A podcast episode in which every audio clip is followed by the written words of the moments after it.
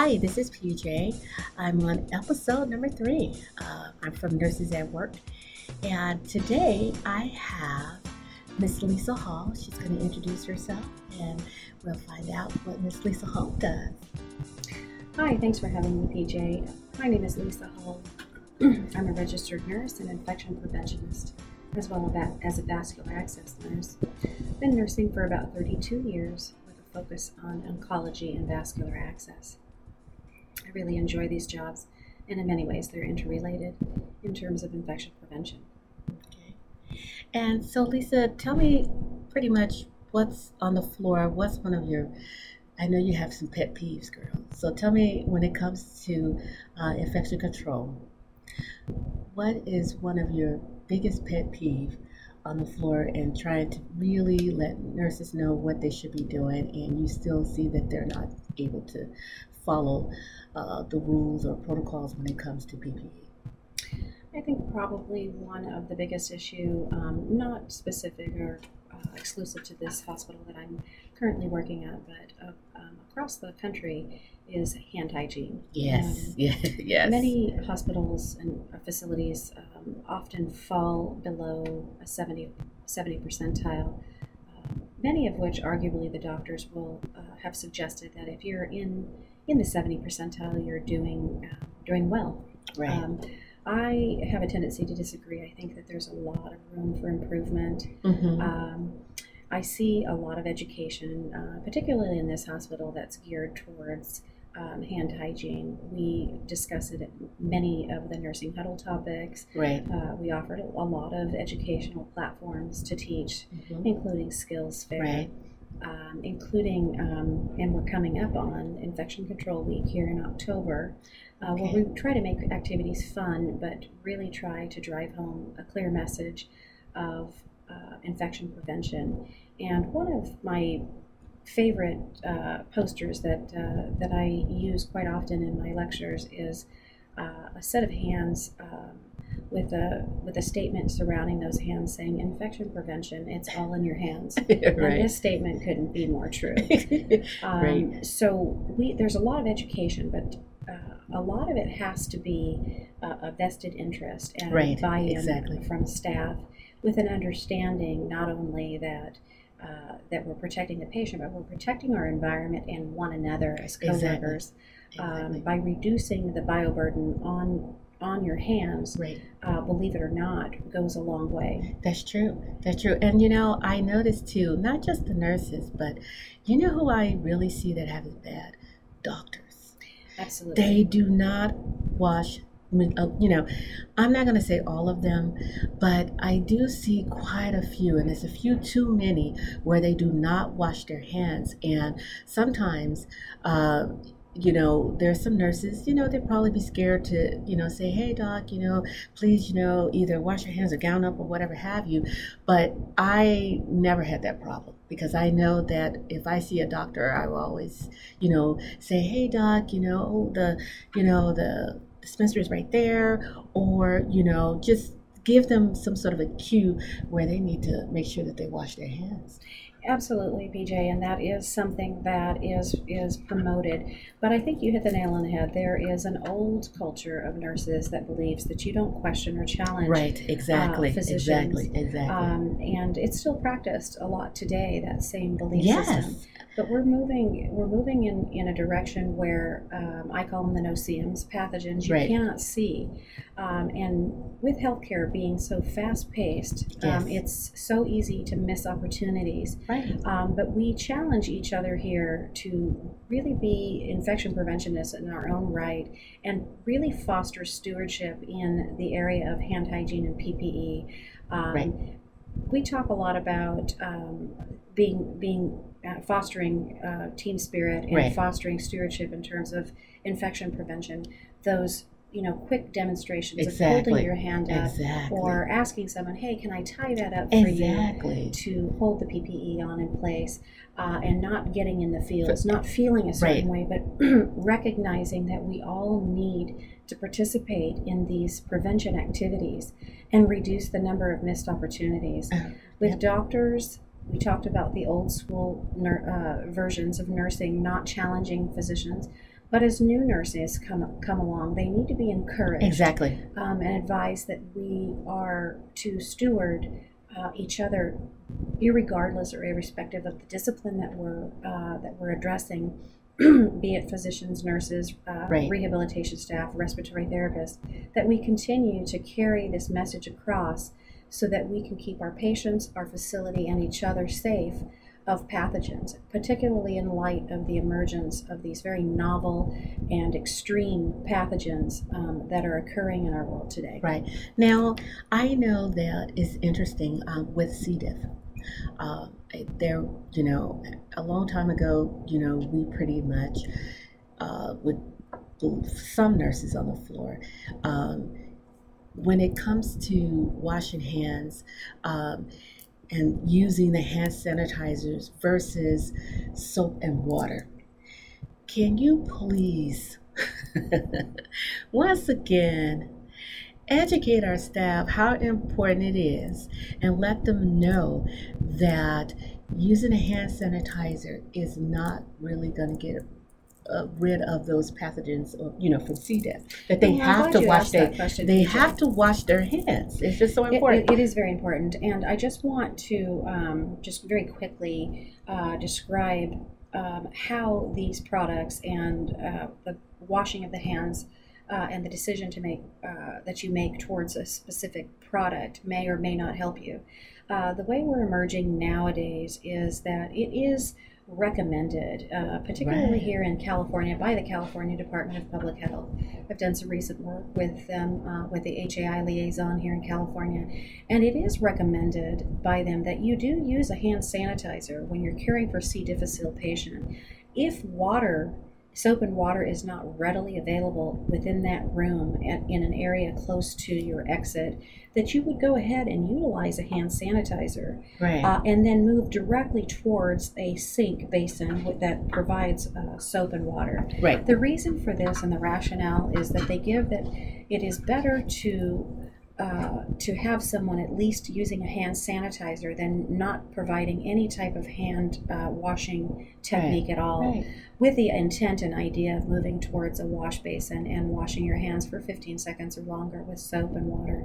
The reason for this and the reason that hand sanitizers are less effective, I'm going to leave it with that, than soap and water is that the hand sanitizer might reduce the bioburden of microbes that live on the hand, Right. Right. but it has absolutely no effect on uh, the spore, the Right. spores that may may be um, housed on your hands, and therefore it renders that product um, at l- less effective than soap and water, Right. which be you know with the use of, of good friction. Uh, and the surfactant in the soap and a good stream of running water over a sustained period of time really removes the excess debris. And Whereas how- a hand sanitizer has is Right. incapable of removing a spore should it be on your hands. And how long does those spores live on the surface area? Oh, girl, they'll be to the ends of the earth. Uh, as we know about spores, uh, they have an impressive ability to live on surfaces for a, a long, extended periods of time.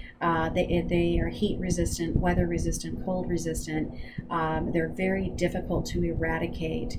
Uh, that is why it's uh, it is acceptable practice to utilize a uh, a hypochlorite uh, a bleach Right. product to remove the spores uh, associated with I C. difficile. The bacteria themselves, you know, it can be eradicated um, in in with using various products, but it's really the spores that require specific attention and specific product. Right. Now, you know, it's interesting because, you know, as we were growing up and we get sick, um, it's like, you know, antibiotics for everything. You know, when you get the Right. flu and, and all of this stuff. And I'm going to say, past 20 years, you know, when you get sick, it's like, oh, you better go to the doctor and get that, you know, get on antibiotics.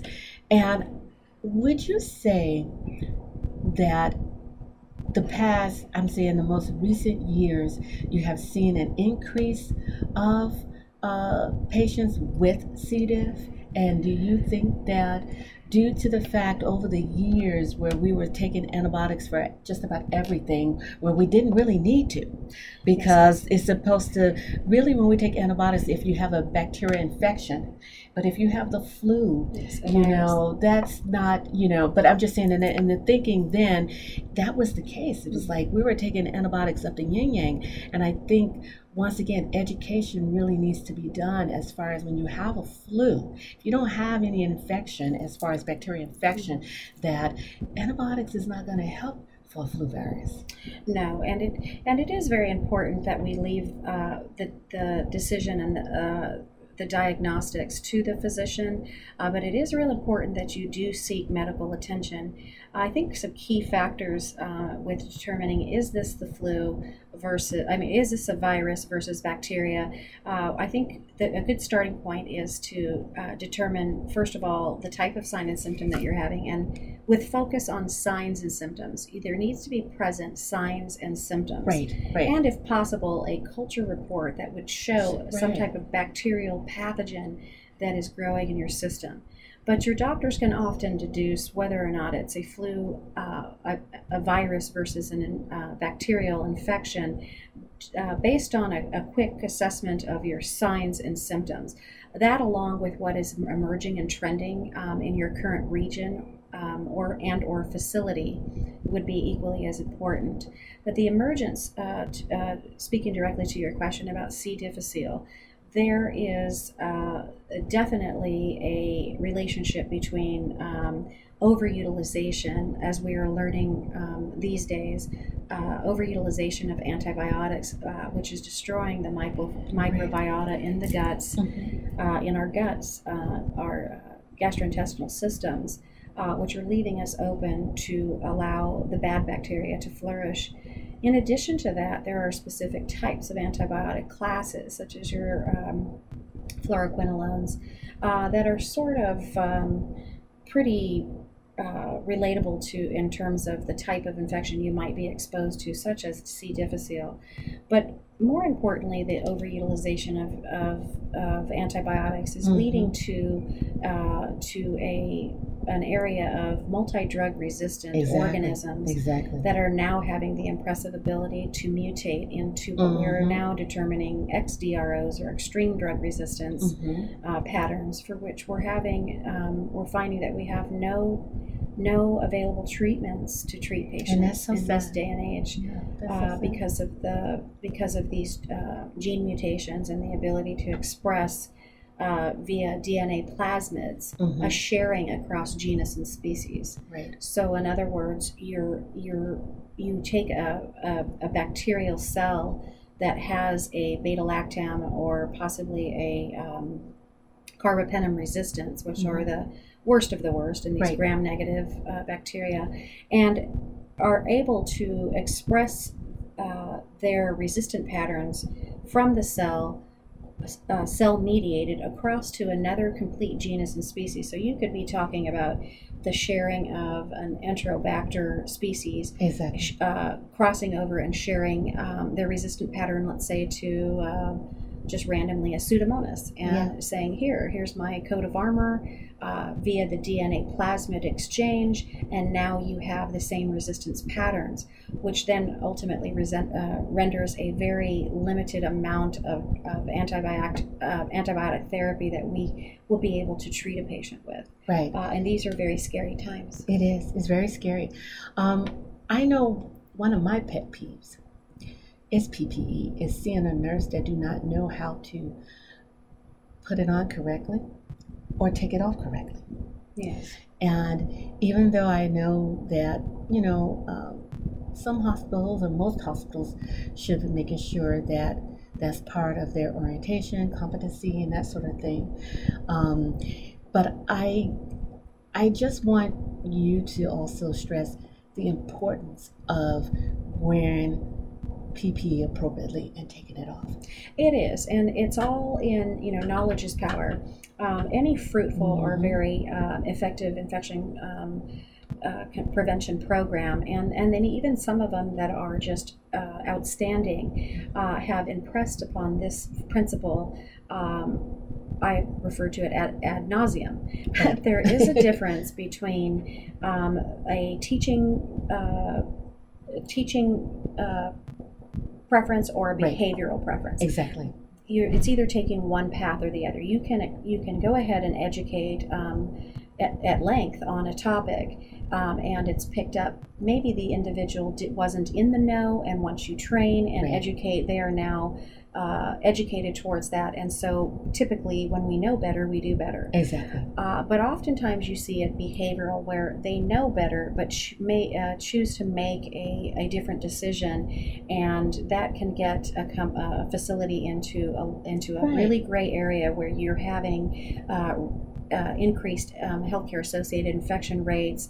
Uh, you may have what looks like cross contamination, mm-hmm. uh, but through a very good surveillance program, oftentimes you're able to pick up on that. It might be a, a group of individuals, it might be a specific unit, um, but a lot is to be said about uh, there, there could never be enough um, education towards the appropriate donning and doffing of PPE as well as hand hygiene. Most hospitals keep a, a surveillance uh, team, often referred to as secret shoppers, where the intent is not to pick on an individual but just to measure how right. well a facility is doing right. with a specific idea or principle mm-hmm. or procedure exactly. and base. Uh, base or launch increased educational mm-hmm. efforts um, but there has to be something to yeah. be said about accountability. There has to be accountability on behalf of every staff member.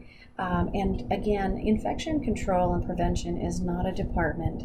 It's not an individual. It is actually in everyone's right exactly. to be partaking or participating in infection prevention. And we're all infection preventionists in our own right. Exactly. I, I it's all part of the patient safety agenda. Right. Because you know what? Once again, you don't want to be arguing with a nurse and trying to make sure, or even a doctor in that case, because that's another thing too. I've, I've witnessed doctors would go into an isolated room and they would not follow, um, you know, the correct procedure, you know, by putting on PPE and that sort of thing. And and I think that just like nurses, you know, we really need to also make sure that doctors is aware of the importance of that.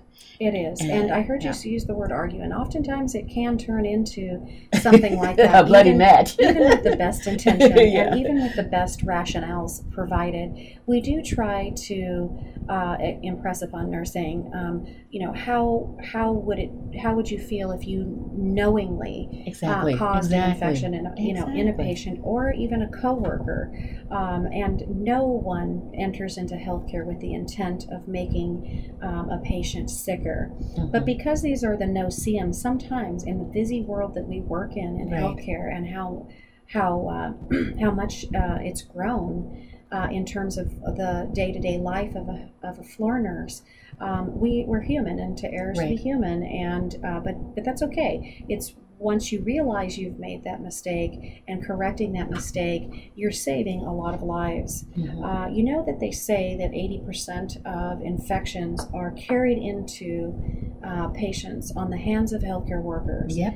which also t- dictates and tells us that uh, that 80% of them, up to 85% of them, are avoidable. Yes. And if we know know that and we understand that and we share that regularly, routine, and hold each other accountable, hold each other up, uh, and share these principles, uh, I think a lot more lives can be saved. It certainly does. Um, uh, decrease the the amount of pathogens that live in a particular facility or in a particular patient's room um, we can really make some real strides towards decreasing the number of multi drug resistance that we are seeing in this day and age. Okay.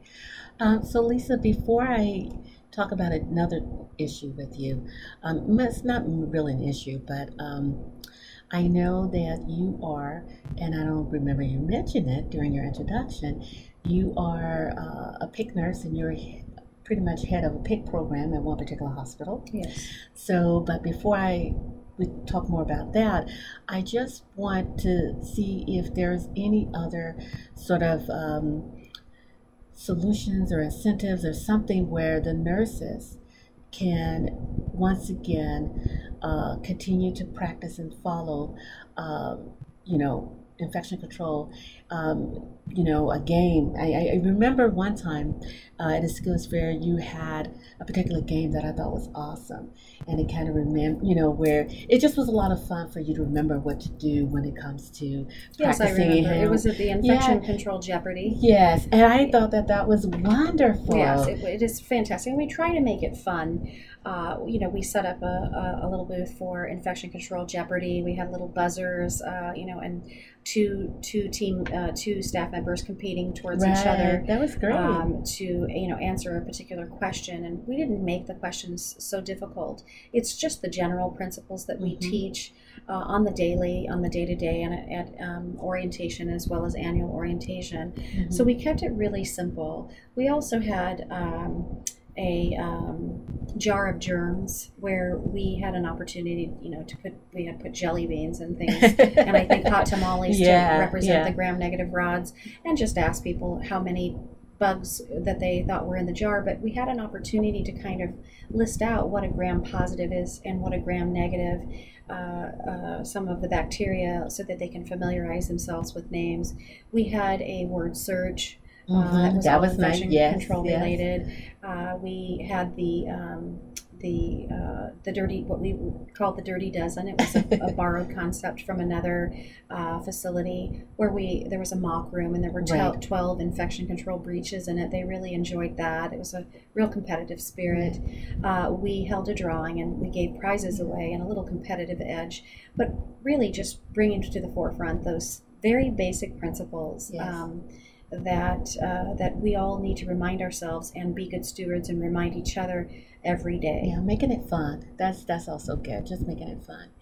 Um, so PICC. On to vascular access. Ah, yes, there we go. I mean, um, you know, um, I I'm gonna be honest with you. At one point, uh, I did want to be a PICC. Oh, that'd be fantastic. At one point, at one there. point, I wanted to be a PICC nurse, but when I started thinking about um, the whole procedure, it's invasive. It very much is. and that scared me away and i and it's interesting because i'm the type of person i'm very adventurous i do love i love my field uh, tremendously and, and want to learn as much as possible but once again it it scared me away and then i was like oh it's probably just not for me but for any nurse especially new nurses who may want to uh, be able to try it i think it's just something really to look into um, because I think it's pretty cool. I really do. So, why don't you shed some light on that? Well, I'd have to agree with you, PJ. It is very cool. Um, it is um, in all the jobs that I've had over the 32 years of uh, nursing life. This is by far my favorite Mhm. area. Mhm. Um, I did um, create and build from the ground up a vascular access team here at this facility. uh-huh. Um, I'll just share with you some of the criteria, and I would highly encourage anyone Okay. who is very interested in vascular access to go ahead and push forward and um, attempt to join a team within your own facility. It is very rewarding.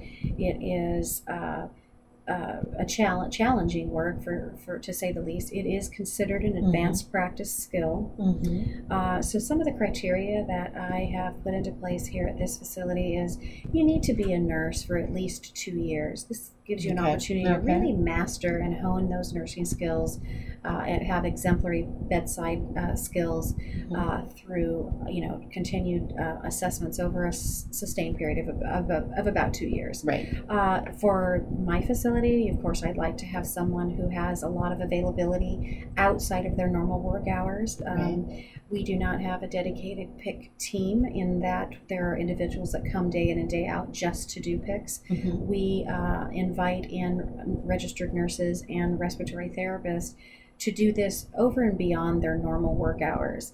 Uh, we don't specify you have to come in at a time of 2 Right, a.m., right. just that we are placing those PICC lines within 24 hours. PICC lines in general are not considered emergent because of Okay. the because it takes about an hour and 15 minutes to sometimes nearly up to two hours from Right. start to completion, including all the documentation and charges um, and getting your X-ray.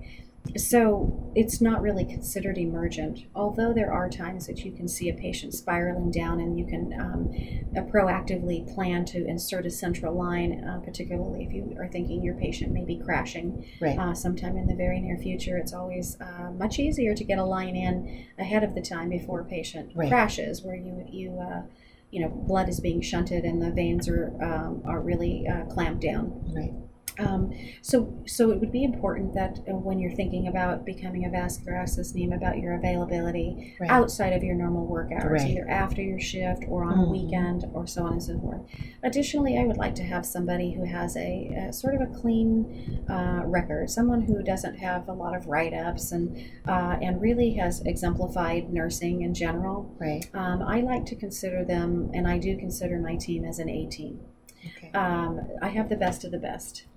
And uh, it's real important because you are dealing with uh, medications, you're dealing with a vascular access, you're uh, inserting a line that, that comes very, very, very close to the Right, heart without right. entering the heart. exactly. Uh, you're dealing with needles, scalpels, guide wires, aseptic technique, almost uh, like a little mini OR, if you will, right at the bedside, Yeah. uh, with uh, full uh, full drape and sterile barriers and uh, so on and so forth. So you want to have someone who feels very confident and comfortable with their nursing ability and skills before you would enter into something like this. But it is very rewarding when you know that you're providing an access to a patient that otherwise uh, is being stuck every day to every other day or is has very difficult veins. Mhm. And I just read an article that uh, was just discussing uh, peripherally inserted, uh, ultrasound guided uh, peripher- peripheral um, IVs Mhm. uh, because they and they quoted that um, approximately 50% of the per- patients in a hospital have difficult IV access. So that's a huge number, Yeah. and it really it brings to light that you need to start looking at these other um, central lines and um, and other vascular access means. Does the nurse need to have some sort of certification? Yes, they do. Uh, most PICC teams have a pretty comprehensive program. Uh, here we have, uh, we ask that we go into a didactic and, and theory, which is about five hours long. It does render quite a number of CEUs. I want to say some upwards of six to eight Mm-hmm. uh, CEUs, in addition to a uh, preceptorship, which typically lasts about six to eight weeks long Okay. with okay. the intention of um, making a few observations at the bedside with your inserter, uh, moving to a, uh, a collaborative hands-on, and then we like to see the the preceptee taking more charge of the sterile field and doing more of the insertion with less and less coaching by the preceptor, and ultimately culminating in the preceptor sitting at the bedside okay. and uh, finishing a full uh, Okay. start to finish insertion practice before they would be let loose on their own. Uh, it takes about a whole nother year for a PICC nurse to get through uh, the understanding, the ins and outs, everything that you could that could possibly happen at the bedside, the things that go wrong, if you will, uh, and knowing that you have somebody just a phone call away or just uh, pressing a call light and having somebody uh, at your disposal to come and help you troubleshoot. Uh, just to share a funny story, um, I had excellent um, training um, at a, another local area acute Mhm. care hospital, and nothing went wrong during Wow. my uh, seven week orientation. Not one thing that could have gone wrong went wrong, which Uh-huh. uh, some people might say, well, that's fantastic. Yeah, But or lucky. when you're inserting, that isn't so fantastic because over the course of your um, career, things are going to happen. Right. And unfortunately, I didn't see any of those bad things that I could, you know, Right. visually see and troubleshoot and remember and re, you know recall Right. upon uh, during uh, during my career. But luckily, I Uh-huh. had someone just a um, phone call away or a call button away that would come and assist me. So that was also reassuring. Excuse me, I'm gonna have a cough. That's okay. I Drink of water? Yeah, there you go. No, that's okay. There you go. Okay. Well, Lisa, it has been a pleasure. Um, I've always admired you as a nurse Likewise. Working on the floor. I learned how to insert a Huber needle, I believe, uh, from you. um, and you're just such an excellent teacher and leader. Likewise, PJ. And I just, on a side note, want to say that if you want to pursue that PICC line insertion, uh, don't hesitate because you are an exemplary nurse. I encourage you. It's Uh, not as scary and hard. Okay. Uh, I've been known with, uh, and I've precepted many, many people. The key to success is to relax into your own body. Sometimes we get nervous because something's not going right, and we, uh, you know, push those shoulders up. Uh, you know, my team often talks about relaxation, uh, ha- having a body carriage that um, that re- promotes relaxation, breathing techniques, and if need be, I would disrobe and maybe even give a, a shoulder rub and a timeout for a moment so that we can get back to the business at hand. Well, if you do all of that, I may take you up. I may take you Well, up on would enjoy having that. okay. Well, unless you have anything else that you want to share um, to our listeners here, um, I definitely will love to have you back and uh, could talk about some other exciting things. But I really enjoyed having you on the show. Well, I enjoyed being here, and thank you for having me. This uh, discussion about infection control, while it wasn't initially my my uh, passion, it has uh, over the course of the past five years become a passion of mine. um, and particularly in the world where we're living in a world that is emerging with these um, Right. These radical and novel pathogens that Mhm. uh, you know have the ability to express resistance across genus and species. Uh, this is an area of, of opportunity in our future for our future nurses.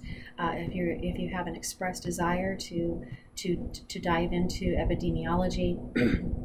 And infection prevention, the opportunities in our future are going to be many. Right. In other words, to our future, you know, nurses, new grads, student nurses, just remember, and also to our existing nurses who's been in the field for quite some time, just to leave this note, please wash your damn hands. Wash in, wash out. Wash in, wash out. After than- every patient encounter. Exactly. Until next time, listeners, thank you so much. Um, you guys have a wonderful evening, and I will talk to you soon.